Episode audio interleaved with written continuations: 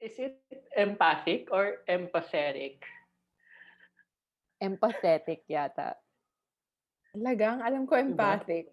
Oh my God! Kasi, kasi, kasi, kasi, think- kasi, kasi, may, di ba, parang, yung, kasi alam ko parang may, em, dahil sa empath, doon kaya may empathic, tapos kapag, pero, it sound, hindi ko siya alam. Pero, Feeling ko ginugoogle ni Nikki right now. Kasi, kasi, kasi ang sympathy, di ba, sympathetic, hindi naman uh, uh, Oo, sympathic. oo. Uh, yeah. It means the same thing. Mm. It's the Empathic is the older Boo. word. Older, okay, sige. Hi, we are Happy Education Lab, a Manila-based design and research firm working to make well-designed learning experiences for everyone. You're listening to Happy Hour.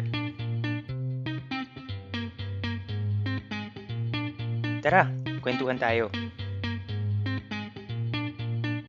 Hi, I'm Kay and I'm a learning experience designer. On this episode of Happy Hour, I've got my two friends, Miguel and Nikki, with me. Miguel teaches grade 11 social studies in a private school, and Nikki is a well being officer in a training and consulting company. She also once worked with us at Happy. In this episode, we talk about empathy and making learning happen in such weird and unprecedented times. So thank you, Nikki and Miguel, for joining us in Habi before we start our workshops and before we start anything, we always like to start with a check-in kasi gusto natin na nararamdaman natin kung ano yung nararamdaman ng mga kasama natin in the room. It's 5 p.m. Gusto ko kayo kamustahin. How are you feeling at the end of the day? So, so I will start alphabetically. um, uh, it's it's actually 5:28 and and I am physically tired. Uh, I am emotionally spent and mentally drained um, from a full day of work and doing chores. Thanks, Miguel. Nikki, ikaw, kumusta? Yeah, it's the end of a long work day, but I feel good.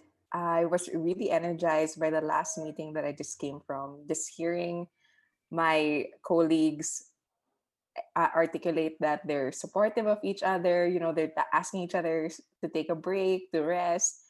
And just hearing that makes me feel really good. So I'm in a space where I can be more supportive of others because I'm well rested. Thanks, Nikki. Ako naman, um, same as you, I'm feeling pretty good. Um, the work day, medyo leisurely work yung ginagawa ko ngayon. Hindi ako masyadong nape-pressure by any deadlines. So hopefully the fact na kaming dalawa ni Nikki were in a good mood today, um, we can support Migs throughout the recording of this conversation. Interesting yung na-share mo, Migs, that you're feeling quite tired because I can't imagine what it's like being a teacher in this time. So, kwento mo naman sa amin. Ma- mahirap mag-adjust with the new online setup. Parang at every month may bagong challenge, parang every end of the week there's uh, a new directive uh, or a new uh, parang na kailangan namin gawin sabi ng supervisor namin. Um, hi- hindi ako maka-adjust dahil laging nagbabago yung laging nagbabago yung situation not just with uh, not just with how I teach ma- with my students, but also with how yung expectations ng ng supervisors ko and ng administrators sa sa pagtuturo. Yan na na yun, lagi laging nagbabago. So para hindi makakuha ng rhythm ng ng routine na "Ah, sige ganito gagawin natin na, na para para steady lang ang lahat. Yung so yun, mahirap mag-adjust kasi walang walang a-adjustan na parang baseline dito tayo. Yeah, it's I know there's a lot of pressure on teachers right now. I think parents are looking to teachers to support them um, about how they can make learning happen at home. Students are, of course, looking to their teachers, and even um, all of these, as as Miguel said earlier, all of these directives from up from higher ups, all of these pressures, they're being brought down to teachers. So it's a really challenging challenging time for teachers. Teachers do have a lot of influence, they have a lot of touch points, but there are so many demands on teachers right now. Ikaw, Nikki, um, I know that you are doing a lot of webinars, so you're also teaching, but not in a classroom. The only way for me to make learning happen during this time is to do it online, thus, all the webinars. So there are no more face to face trainings for the near foreseeable future. Everything has to happen online. And so all of the activities I imagined people would have enjoyed, like pair shares or just being able to recite and raise your hand, all of these are now um, mediated by technology which in a way can dilute the experience. But if uh, you use technology and other creative ways, it makes up for that lack of face to face contact as well. But sometimes just trying to be more creative about the tech tools that we use isn't enough. I mean, there's always that difficulty making those connections when you are not in the same place as the other person, I think. Kaya, kaya I think uh, one of the one of the things uh, we need to build up as educators this this year as a pandemic ay yung sense of connection or yung empathy no I think that empathy is a word that we hear a lot as educators. I mean, we're always invited to put ourselves in the shoes of our learners so that we can design powerful and meaningful learning experiences that are suited to their context. But I also wanted to ask Nikki if there's a deeper way that we can look at empathy. From a psych perspective, we would split empathy into two components. There's the cognitive understanding or knowing what that other person is feeling. And there's also the affective component that is actually feeling what that other person is feeling. So to have a complete sense of empathy, you be, you should be able to identify their emotion but not just leave it at that. Actually feel try to sense try to connect with something in yourself that makes you feel what that other person is feeling. Thanks nikki. Um natural ba to empathize with another people? Does it come easy? Natututunan ba siya? Well empathy is taught to everyone and it's not it doesn't have to be explicitly taught in school. It's something that we learn from each other as even as we're babies, even as we're infants, toddlers growing up, people are empathizing with us. And from that, we're learning to do that with others. So, someone who has never experienced empathy, someone who grew up in isolation, will not know how to empathize because empathy is learned. And knowing that it's learned, it's a behavior that's learned, then you can enhance it even more as a skill. If you're very intentional about wanting to be more empathic towards others, then you can boost your um, the behaviors and that skill even more. Okay, thanks, Nikki. Gusto kong itanong sa inyo, did it come naturally for the two of you to empathize with your learners? Yung, yung goal ko kasi talaga as a teacher was to make my lessons accessible. Uh, especially, I started out teaching Christian living and yan, religion, values education classes. So I wanted to make it accessible na hindi siya magmumuhang sermon or or pinapagalitan lang sila na mali yung mali yung iniisip nila ganyan or yung value system nila. And so I wanted to make it accessible. So I always came from the perspective of mag mag-enjoy ba yung mga students ko dito sa gagawin namin? Matutuwa ba sila sa sa papagawa ko, parang maiintindihan ba nila yung lesson ko? Ayan. Kasi kung kung hindi kung hindi ko yun masasagot with a yes, ba hindi siya magiging accessible, hindi siya magiging enjoyable. And ako din, hindi hindi ako matutuwa sa performance ko as a teacher. No? Uh, so so I think nandun nag-start yung empathy ko to my student. To make it accessible, I had to understand I had to understand their their lives, yun yan, what was important to them, what they were doing, what they were thinking, what they were watching. And yung yung yung it came to a point na na yung mga yung mga examples ko off the top of my head ay mga Justin Bieber tsaka One Direction kasi yun yung yun yung mga yun yung mga tumatatak sa mga students ko. Ayan, ah, naalala ko nagbigay nagbigay ako nag nag nag-talk ako sa parish. Ganyan, tapos nag-realize ko 10 minutes into my into my talk dun sa mga parish mates ko, parang mga mga mga titas of mga titas of Antipolo. Ganyan. Ah, ay hindi nila nage-gets yung mga example ko kasi lagi lahat mga sinasabi ko, naalala si Justin Bieber. Hindi nila kilala yun. Pero pero pero nandun, nandun nagsimula na na alam ko kung ano yung pinapahalaga ng mga estudyante ko. Kaya alam ko kung paano ayusin yung mga lesson plans ko, yung mga yung mga activities ko na, na magugustuhan nila. And I think that's that's a good start for for empathy. Yan. How different is it empathizing when we were teaching face to face versus now when you are only seeing them online? May nagbago ba sa proseso mo? May nagbago ba sa I guess amount of empathy that you are able to extend? Maraming changes, no? Uh, just yung physical, yung physical distance lang na nawala. Ayan. And yung social cues. Aminin na natin, pag, pag, pag, pag nagtuturo ako, may dalas pag nag pag nag-scan sa classroom, may mga few students diyan na parang sila yung barometer sa classroom. Pag nakakunot yung noon nila, kailangan ko ituro ulit.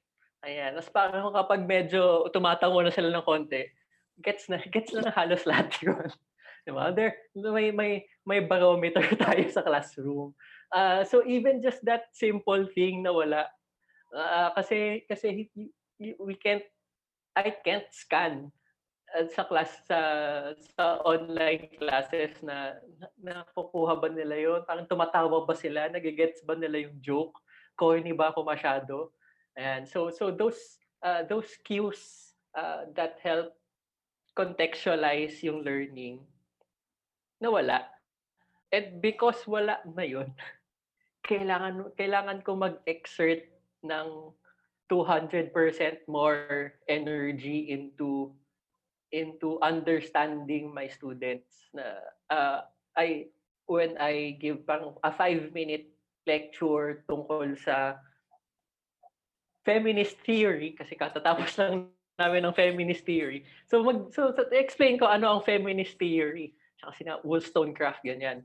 Uh, na natutunan ko na maghihintay ako ng one minute, 30 eh, seconds at least na nakatingin lang ako, nakasmile sa camera is to wait for them to ask questions, to type questions. Kasi hindi siya na parang magtataas sila ng kamay at okay na yon. I have to wait. Kailangan hintayin sila. So those, I guess yon. So, so, so sa ganung maliit na bagay lang, kailangan baguhin yung paraan ng pagtuturo. Diba? Kasi dahil iba na yung setup natin. Dahil hindi, this, this isn't Kansas anymore to to I agree with Miguel. Um, we have definitely taken for granted all of the nonverbal cues. And because we don't have that as often anymore, because even if you had your camera on, it's just shoulder upwards. But there's so many other ways that other parts of your body speak. When you slouch, it means you're getting tired or you're feeling lazy or you just don't have that much energy anymore. You don't really see that on camera anymore. And that's when the camera is on. So for other students who are trying to save bandwidth or don't have that much data allocation, they their cameras are off and you would understand that why they have to do that. So you have no cues at all. You have no visible cues about how they're feeling at that moment. So there's an extra effort from the part of the trainer or the teacher for getting information about how the audience or the students are feeling. So I know a lot of people are turning towards Mentimeter or Slido or polls, Zoom polls, to be able to get more responses from their students. And that's one way that we're trying to make up for the lack of organic sensing of what the other person is feeling. So kung kanina pinag-usapan natin, these are the ways that teachers are trying to empathize with their students more in the classroom. I want to know, sa tingin ninyo, is there a, a wrong way to be empathetic, you think? I think one of the traps for this is, mm. and again, it depends on the situation, on the context. One of the traps is when a teacher says, I know what you're feeling, or someone says, I know exactly what you're feeling. Because you saying that can actually make a person feel misunderstood because you can't fully capture, you can't fully know what another person is feeling. So when when that kind of message is said too early or it's said without getting enough information about the other person, it can make people feel um, misunderstood and not validated. So that is one one attempt towards being more empathic that actually becomes a downfall for that person.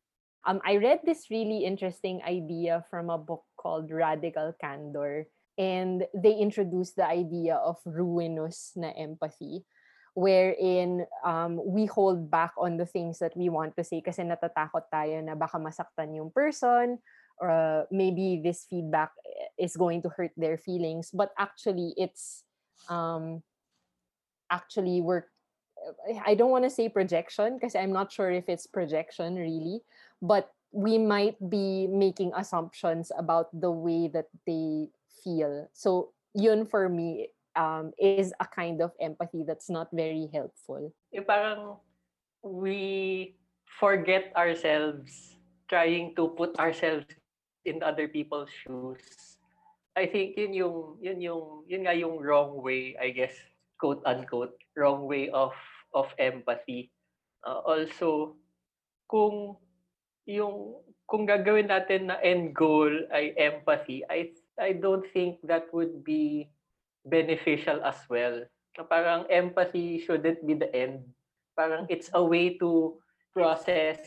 Kasi kung puro empathy lang tayo, baka baka hindi din natin baka wala din tayong maturo sa ating mga students. Kasi empathize lang tayo ng empathize.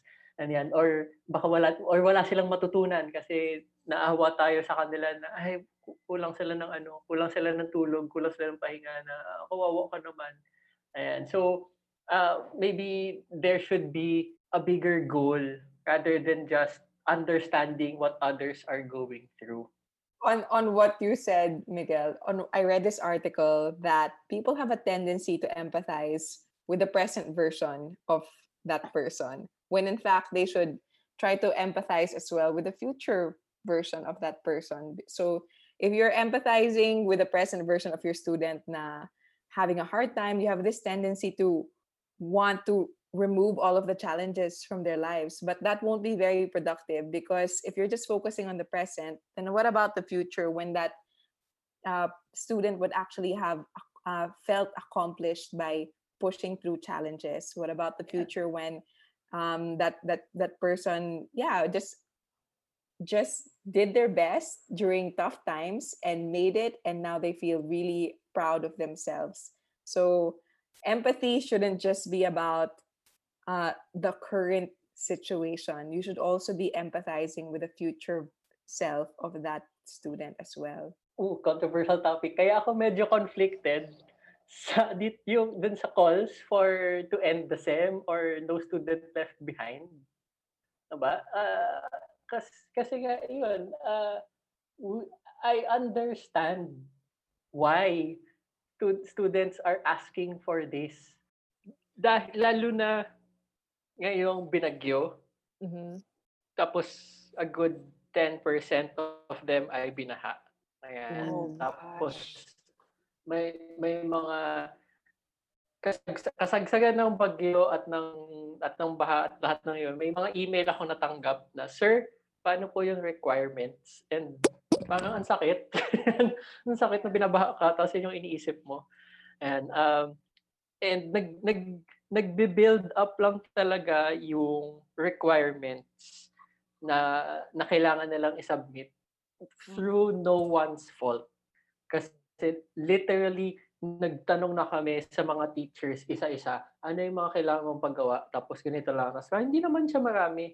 Pero pag nagsama-sama na, Mm. Yan. Tapos, tapos five days lang naman yung pwede mong ibigay para sa deadline. So, magkakasama-sama talaga sila.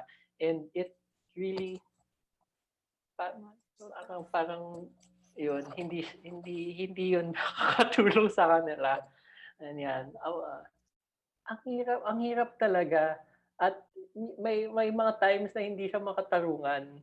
at iniisip ko din na kung tatapusin na ang SEM ngayon, sa sa konti ng natutunan ng naturo natin, na naturo ko, may may may may point pa ba?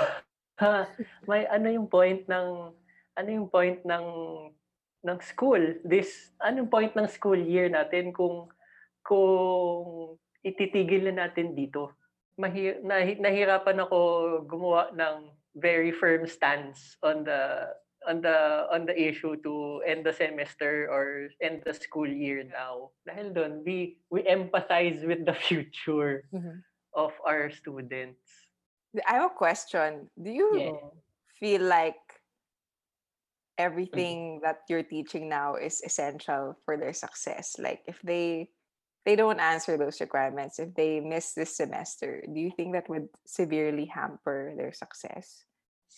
sa mga students ko and with my subject, no. I am teaching disciplines and ideas in the social sciences. Um, SA 21, something like that. Parang ganyan. Mm, yeah. Oo. So, si, si Mark, si Weber, si Durkheim, yun. So, Yeah. totally un- non-essential. Ano Um, things they already know na nilalagyan lang natin ng labels. Pero, um, as a whole, I think they need this. Kailangan Mm. nila to for a sense of normalcy. Yan. Mm, Or, mm. kasi, yun, na, ano yung, yun, yung, yun yung nabasa ko, eh, na, kaya mahalaga na, na i-push natin na, na magpatuloy ang school kahit na kahit na mahirap, 'di ba? Na na hindi siya hindi siya sobrang 100% kasi kailangan natin, kailangan nila na na may may certain percent ng brain nila na na na may sense of na ito pa rin ginagawa natin na student pa rin ako na ito pa rin Mm. nangyayari sa buhay ko kahit na lahat na ng iba ay nagbago. Yeah. And for for some students din sa sa sa provinces, 'di ba, yung mga scholars na pag tumigil yung pag tumigil yung school, ang taas ng chance na hindi na sila babalik. 'Di ba? Yung Mm. 'di ba? Kasi mag ano gagawin nila mag magtatrabaho sila for one school year tapos kikita silang pera tapos malam tapos sabihin nila kailangan natin ng extra income din na makakabalik. They, Mm. they they they they need it. There's Yeah. so many factors to consider. Yeah. Oo. Yeah. I do understand that it gives them that sense of routine. And uh, when in a world where everything is so unpredictable right now, that is such a valuable thing to have. But at the same time, I'm thinking, do they need this much pressure? Given that there's already so much pressure from the situation, from the pandemic, from the typhoon, it I I think it wouldn't hurt their success at all to just reduce reduce some of these requirements. Like if you want, I think this is a good time to tap into intrinsic love for learning. If you have the capacity and if you want to learn more, then go for it. Um, submit the requirements, do the work. But for the people who are severely affected by everything, then I don't know, kind of make it optional. That's like my thought for this. Make it optional. It's it's not something that will that should be bothering you while your your house is being flooded while you have so many things on your mind like i think s- simple school requirements should be one less thing that's just my No, thought. para parang feeling ko magandang magandang simula dapat ito ang nangyari sa atin ngayon with online learning na pag-isipan natin kung bakit ito yung mga tinuturo nating lessons. yeah Diba? yeah Pa- Na na why Why? why why and Oo nga ay. Parang nararamdaman ko na the people are the the teachers, the administrators, they're already they already made an attempt to whittle down yung subjects into what they deem to be essential. Pero may individual perspectives rin tayo na parang this doesn't seem very essential. I think that this is something na pwede nilang i-learn not in a formal setting, parang ganun. Yeah. And I feel like that's one more thing that we can explicitly share with our students that these things um, will not be the determinants of your success. I think it's more the the habits that they form, the attitudes that they have that will be more important down the line. Like if they miss this semester, it's not gonna be a um if they choose for it not to be, it doesn't have to hinder their success. Mm.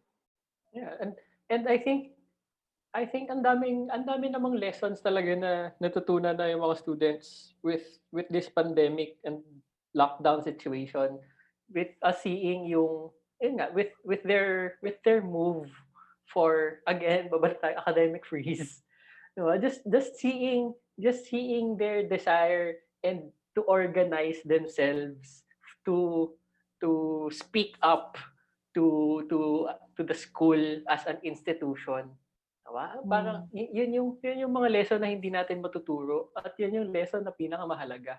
And ang ang ang ang ganda lang, ang sarap lang makita nun uh, with with the youth of today being that active in protest, in youth movement, in youth organizing. Maraming tao na may assumption na if you are for academic freeze pero you have the resources, it means na baka tamad ka or ayaw mo lang mag-aral, ganun. Um, but I feel like it shows a lot of empathy towards people who cannot, who literally cannot continue for um, mental health reasons dahil binaha yung bahay nila. Yun yung nakaka-touch for me, I think. Mm. Yeah. Yung ano yun, giving giving voice to the voiceless. Oo. Yeah. Mm-mm. And these are lessons that even I didn't learn at the age at this at that age. Like your high school students, I didn't learn this then. So even if they're not learning about Durkheim and all of these all of these things that you, you were meant to teach in the classroom, they're learning a different set of lessons that will help them. Mm-mm. Mm-mm. napapaisip ako sa ecosystem of a school, I guess, and the way that it's been disrupted by the pandemic, the way that it's been disrupted by the typhoon. Tapos, iniisip ko na ano ang mangyayari if ituloy natin ang academic freeze, then it means that aside from the staff that aren't, that may not be getting their salaries, um, in a time na kailangan ng mga ta- tao ang mga sweldo nila where, when they need to support their their families dadami rin kasi pag naputol yung semester will the teachers still get their salaries um yun yung parang naglalaro sa utak ko ngayon thinking of the school not just by its individual parts but as an ecosystem that coexists with each other. Parang ganun. So definitely hindi siya easy answer. So there's empathy for, I mean, first, it is a good thing that there is empathy for those who are severely affected by that by the typhoon and for those who whose learning cannot resume at the state that they're in. So it's it's a nice thing that people have actually raised that let's not leave anyone behind. And at the same time, empathy um, should not just be for them, but there should be like a breadth of empathy as well. How about the other people who can actually push through? Um, or is there something that can be done for them? So I think that's something that I learned um, from Javi as well that you shouldn't just empathize with one person. When as you empathize with one person, I hope you don't forget to empathize with every other person as well. So there's no easy answer to this academic freeze, but it's it's a good conversation to have.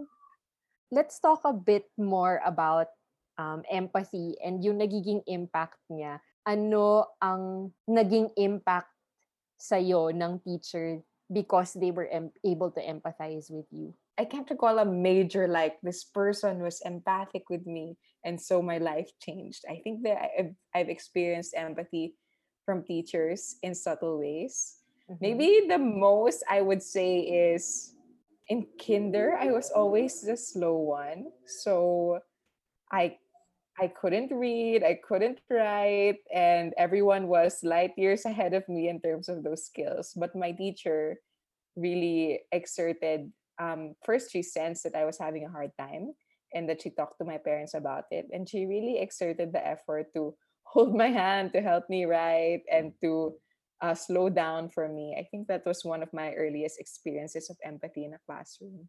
Cute, Nikki. Um, ah, sa akin, ang ikikwento ko na lang ay si Jope Guevara. Shout out to Jope Guevara. Ayan, my Philo 101 professor. For me, ito yung life-changing ah, para sa akin. Dahil ma- marami siyang pinasulat na reflection paper para sa Philo. Ano yan, parang tungkol sa pagkatao, ano ang meron, ano yan. And dahil wala akong ibang masulat, sin- sinulat ko lang kung ano yung kung ano yung kung ano yung alam ko at yun sinulat ko tungkol sa experience ko on Gawad Kalinga and building houses in Mindoro. Ayan. ah tapos nung bumalik sa akin, yung note nga ay, this is good. Why don't you try joining JVP? Which is Jesuit Volunteers Philippines. And at yun ang aking earliest um, encounter sa JVP. At dahil doon, ah, yun yung yun yung simula ng aking JVP journey. So sinulat niya, parang why don't you try joining JVP without without with zero knowledge, without any context kung ano yung JVP. Uh, ni-research ko siya na parang, oh, ano, volunteer organization. At, at na, nainganyo nga ako and I ended up joining. Uh, at isa si Joke sa mga kinausap ko nung seriously kinoconsider ko na na mag-join ng JVP. And nag, nakuha ko lang na parang naintindihan niya yung kwento ko. Parang naintindihan niya yung yung experience ko at alam niya kung ano yung pinanggagalingan ko. I I felt I felt seen, Nox. I felt heard. Anyan. I felt a connection na dahil sa kinento ko with my Gawad Kalinga experience, naintindihan niya kung ano yung pinagmu- pinagmumulan ko at at naisip niya na makakatulong ito sa akin. At I would like to think nakatulong ang JVP experience ko sa akin. For me, yung pinaka-impactful, I would say, thing that a prof did, or I guess yung pinaka-impactful effect of empathy for me was nung college ako, I had a prof, history prof siya. And I think na meron, a lot of people have preconceived notions about history as a subject na boring siya. All you do is sit there and remember things and read things. And basta there's a lot of preconceived notions that history is a very boring subject. Pero yung teacher na yon he made parang may project kami as a class where we would pretend to be um, Greek soldiers, Greek hoplites. Tapos he got all of the history classes um, during that semester to participate in like a battle on the field. Tapos doon ko pinakaunang na-realize that studying history could be fun. Um, and it I like to think that he was able to make it fun and make it impactful kasi naiintindihan niya that the typical student might not enjoy sitting in class lit- listening to lectures the entire time. So parang na-appreciate ko na naintindihan niya. Tulad ng sinabi mo, Migs, I felt seen or my class felt seen by that prof na naiintindihan niya what would have been interesting to us. What changes when there's empathy in a learning experience? Ano yung value ng empathy sa pag-achieve ng mga learning goals, intended outcomes, and ano yung nagiging impact niya sa learner, you think? For me, without empathy, teachers are just giving lectures, trying to cover chapters, giving tests. But when there's empathy, then all of the learning experiences can be aligned towards helping that student succeed because you actually get to know where they're where they're at, what they're feeling. You know where to start. You know how to contextualize your lessons. You know what direction to head it towards to align it to their goals as well. So without empathy, it's going to be a very bland lecture. But with empathy, it's going to be a, a learning designed towards their success. For me, the class becomes collaborative. Ayan, dahil the students have have a say in how we create our lessons, in how we design our classrooms and our activities. And and I think whether they explicitly recognize it or not, they can feel it and they become more engaged. Yun nga, so hindi siya bland lecture lang, papakita tayo ng slides, tapos may gagawin silang quiz, tapos isasubmit nila and we're done. Tapos 17 over 20 na sila sa quiz. Ang specific, 17 might- out of 20. well, uh, it, oo. Yeah, kasi sa mga classes ko, 12 out of 20 sila, pero masaya sila sa class. The joke lang.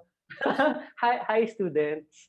And then, um, eh, pero, pero yun, uh, so, so mas engaging yung, mas engaging yung class.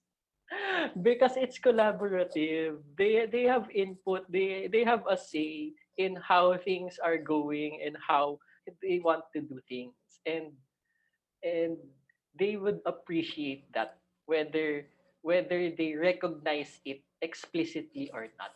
Ang ganda ng sinabi mo, Migs, about having um, having a say in the classroom. Kasi feeling ko, a lot of students, pag in a, I guess in a traditional classroom, in a traditional way of teaching and designing learning experiences, it's very easy for the student to feel powerless. Ah, Naaalala ko na nung student ako, parang feeling ko, wala, bahala na yung prof ko. Um, what happens to me in this classroom is up to the whims of my prof. Ganon. Pero when the prof or when the teacher is able to empathize with me, I feel valued. Parang may say ako sa nangyayari sa classroom ko. And that's such a nice feeling to have when you're when you're a young student and you're not feeling very like you're you're not feeling very confident. When when when I started to shift my lessons into yun nga, into more collaborative, into more engaging, into more engaging uh, activities, hindi hindi naman siya parang magic na po, boom, kaya para oh my gosh, sobrang nag-enjoy na yung students. So ay uh, parang ang dami pa ring ang dami pa ring steps na into making it as good as it is now for for my students na na na umingi akong feedback sa kanila. Nag, nagustuhan niyo ba to? Alin sa mga activities natin yung pinaka nag-enjoy kayo? Alin dito sa activities natin yung pinaka pangit? Bakit siya pangit? Ganyan. Bakit kayo hindi natuwa?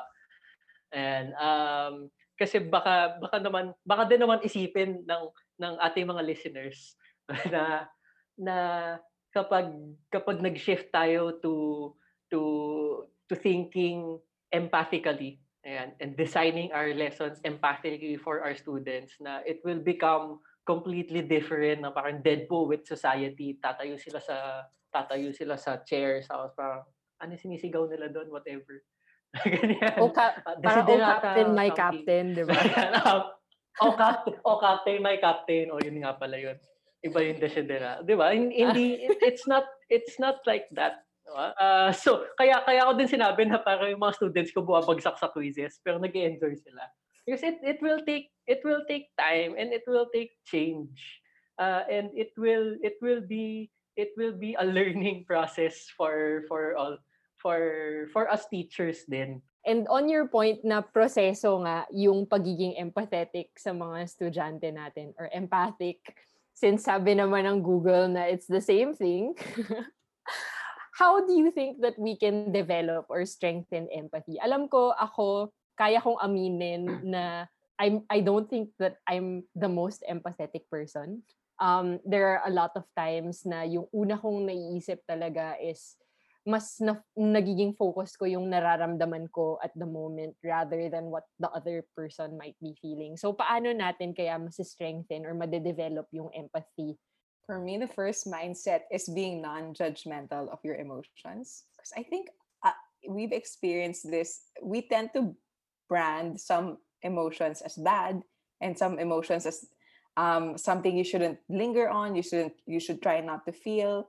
And there are emotions that are good. So I think one big thing that people can do to, towards becoming more empathic is to just not be, be judgmental of emotions. If you feel sad, then allow yourself to feel sad. If if you see someone um, feeling angry, you don't tell them that's not a good feeling. Can you stop doing that? I think just allowing emotions to be what they are and respecting them for, for what they are is one step towards being more empathic because all emotions actually serve different purpose so if you're angry um, it's a way for you to address that frustration or if you're sad it's a way for you to connect. If you're if you're sad or you're feeling lonely it's a way for you to to reach out to other people so that you feel less sad and lonely. If you're feeling angry it's for you to recognize you're not meeting a goal and it helps you become aware that there are other ways other things that you can do towards meeting your goal. So it's not always about being happy. If you don't repress your own emotions and if you don't force other people to repress specific emotions that's one way towards allowing yourself to understand your emotions and the emotions of others Thanks, Nikki. what's your tip My tip, my tip, I'm trying to get better at this. I am trying to pause. For example, pag may narinig ako na nakakasakit sa akin, before yung unang uh, yung unang reaction ko is always to feel hurt. Yung parang and and I think na parang wow, nakakasakit 'yun. But taking that moment to like okay, I feel hurt. What does, saan kaya nanggagaling yung other person? And I guess tulad ng sinasabi natin throughout the entire conversation, it's not something that comes naturally to us. It has to be practiced. So yun, I've been trying to get better at that. So parang don't judge our emotions and then to pause. Uh, I ask questions. And nagtatanong ako. And um, uh, maraming maraming relief operations right now. Diba? Uh, dahil parang 10,000 yung bagyo na dumating sa atin in the past week. And may mga may mga reports na nagbabalik na na may mga may mga relief goods na mga damit na pinapa na old clothes na dinodonate na hindi naman kailangan ng community. Kailangan nila tubig, kailangan nila um, uh, gamot, ganyan. Kailangan nila ng other things, di ba? Uh, at at kung kung nagtanong lang sana, kung nagtanong lang sana yung magdo-donate, di sana mas mas naging useful, mas naging worth it yung yung donation. And with that in mind, di ba? Para ma, ma ayun, para, parang magtanong lang. I mean, hindi naman hindi mabigat magtanong. Ayan, um, ako I ask always ask my students ayan, how how they are and I I ask them how their other school requirements are going and I ask them how's their love life um, uh, at, at nag, nagtatanong lang kasi from from from those questions I get a better understanding of where they are coming from. And uh, one of my one of my good practices in my classes would I ha- always have every start of the week, yung first session namin, uh, I spend mga 10 minutes, 5 10 minutes just asking them uh, what are what are their wins. Ayan, it's for the win moments. Ayan. So para hindi siya sinasabi yung explanation ko, it doesn't have to be uh, large, parang big time thing na parang, sir, ano po, over the weekend, naging milyonaryo po ako, nanalo ako sa loto. It can be something small. Parang, sir, pagising ko po, bacon, yung, yung ulam namin, ang sarap. Ayan, just something, something they want to share, something that they did, something that happened to them, that that made them smile that they consider a win. And from from those simple small stories, I get a better understanding of my students. Some of them talk about uh, yung fears nila with college applications. A few of them talk about yung BTS na ngayon, ganyan, and, uh, and NCT, yun ba yun, yung Wavy. And, mm-hmm. um, yeah, my God, I know, kilala ko na sila. Kung ang kwento nila ay puro school requirements, baka for the next few days, kaya kong mag, kaya kong i-lesson yung, at least for my class. Ayan, uh, bawasan ko ng konti kung ano gagawin namin. If I have, yun, parang magbibigay ako ng a little more free time para makagawa sila ng uh, ng ng requirements nila I, uh, or I or I spend a few more minutes just settling them down para hindi sila masyadong stressed, hindi sila masyadong panic. It it helps build that up. and just asking questions. Ayan. And it works not just with my students, it works with every with all our relationships. Uh, if we ask questions, we get a better understanding of people.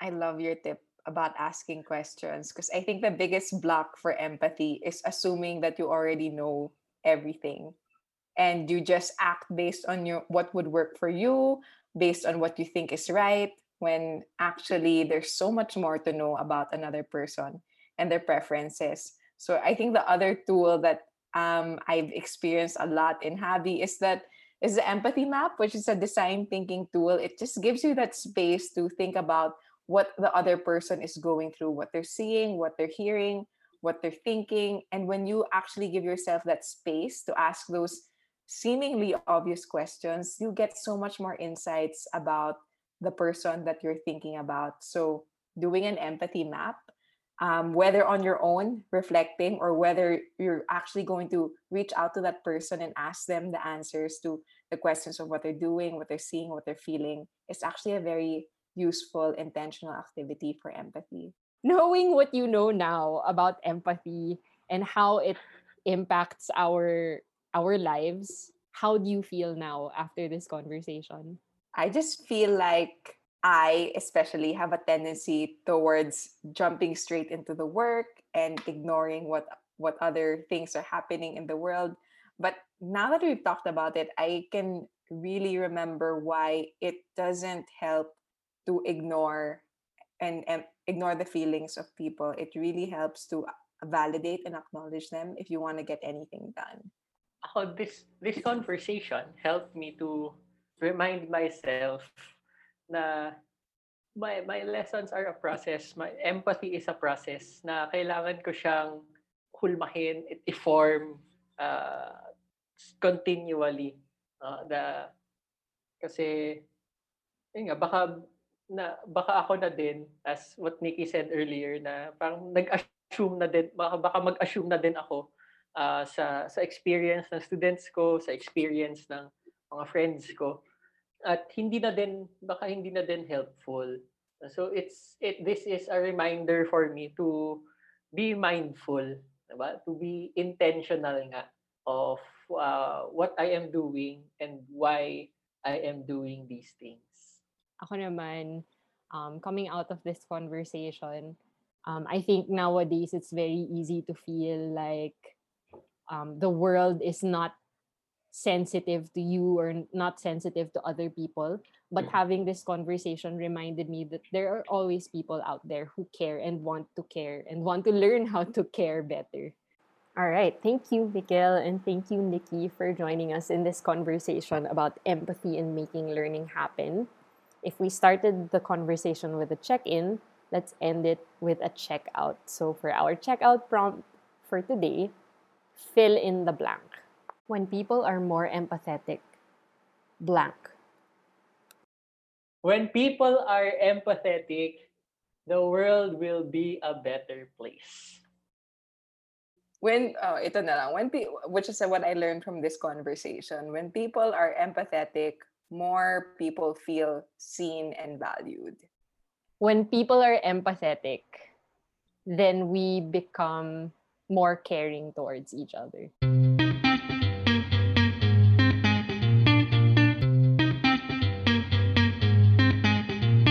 Happy Hour. Kwentuhan, tanungan, palaisipan.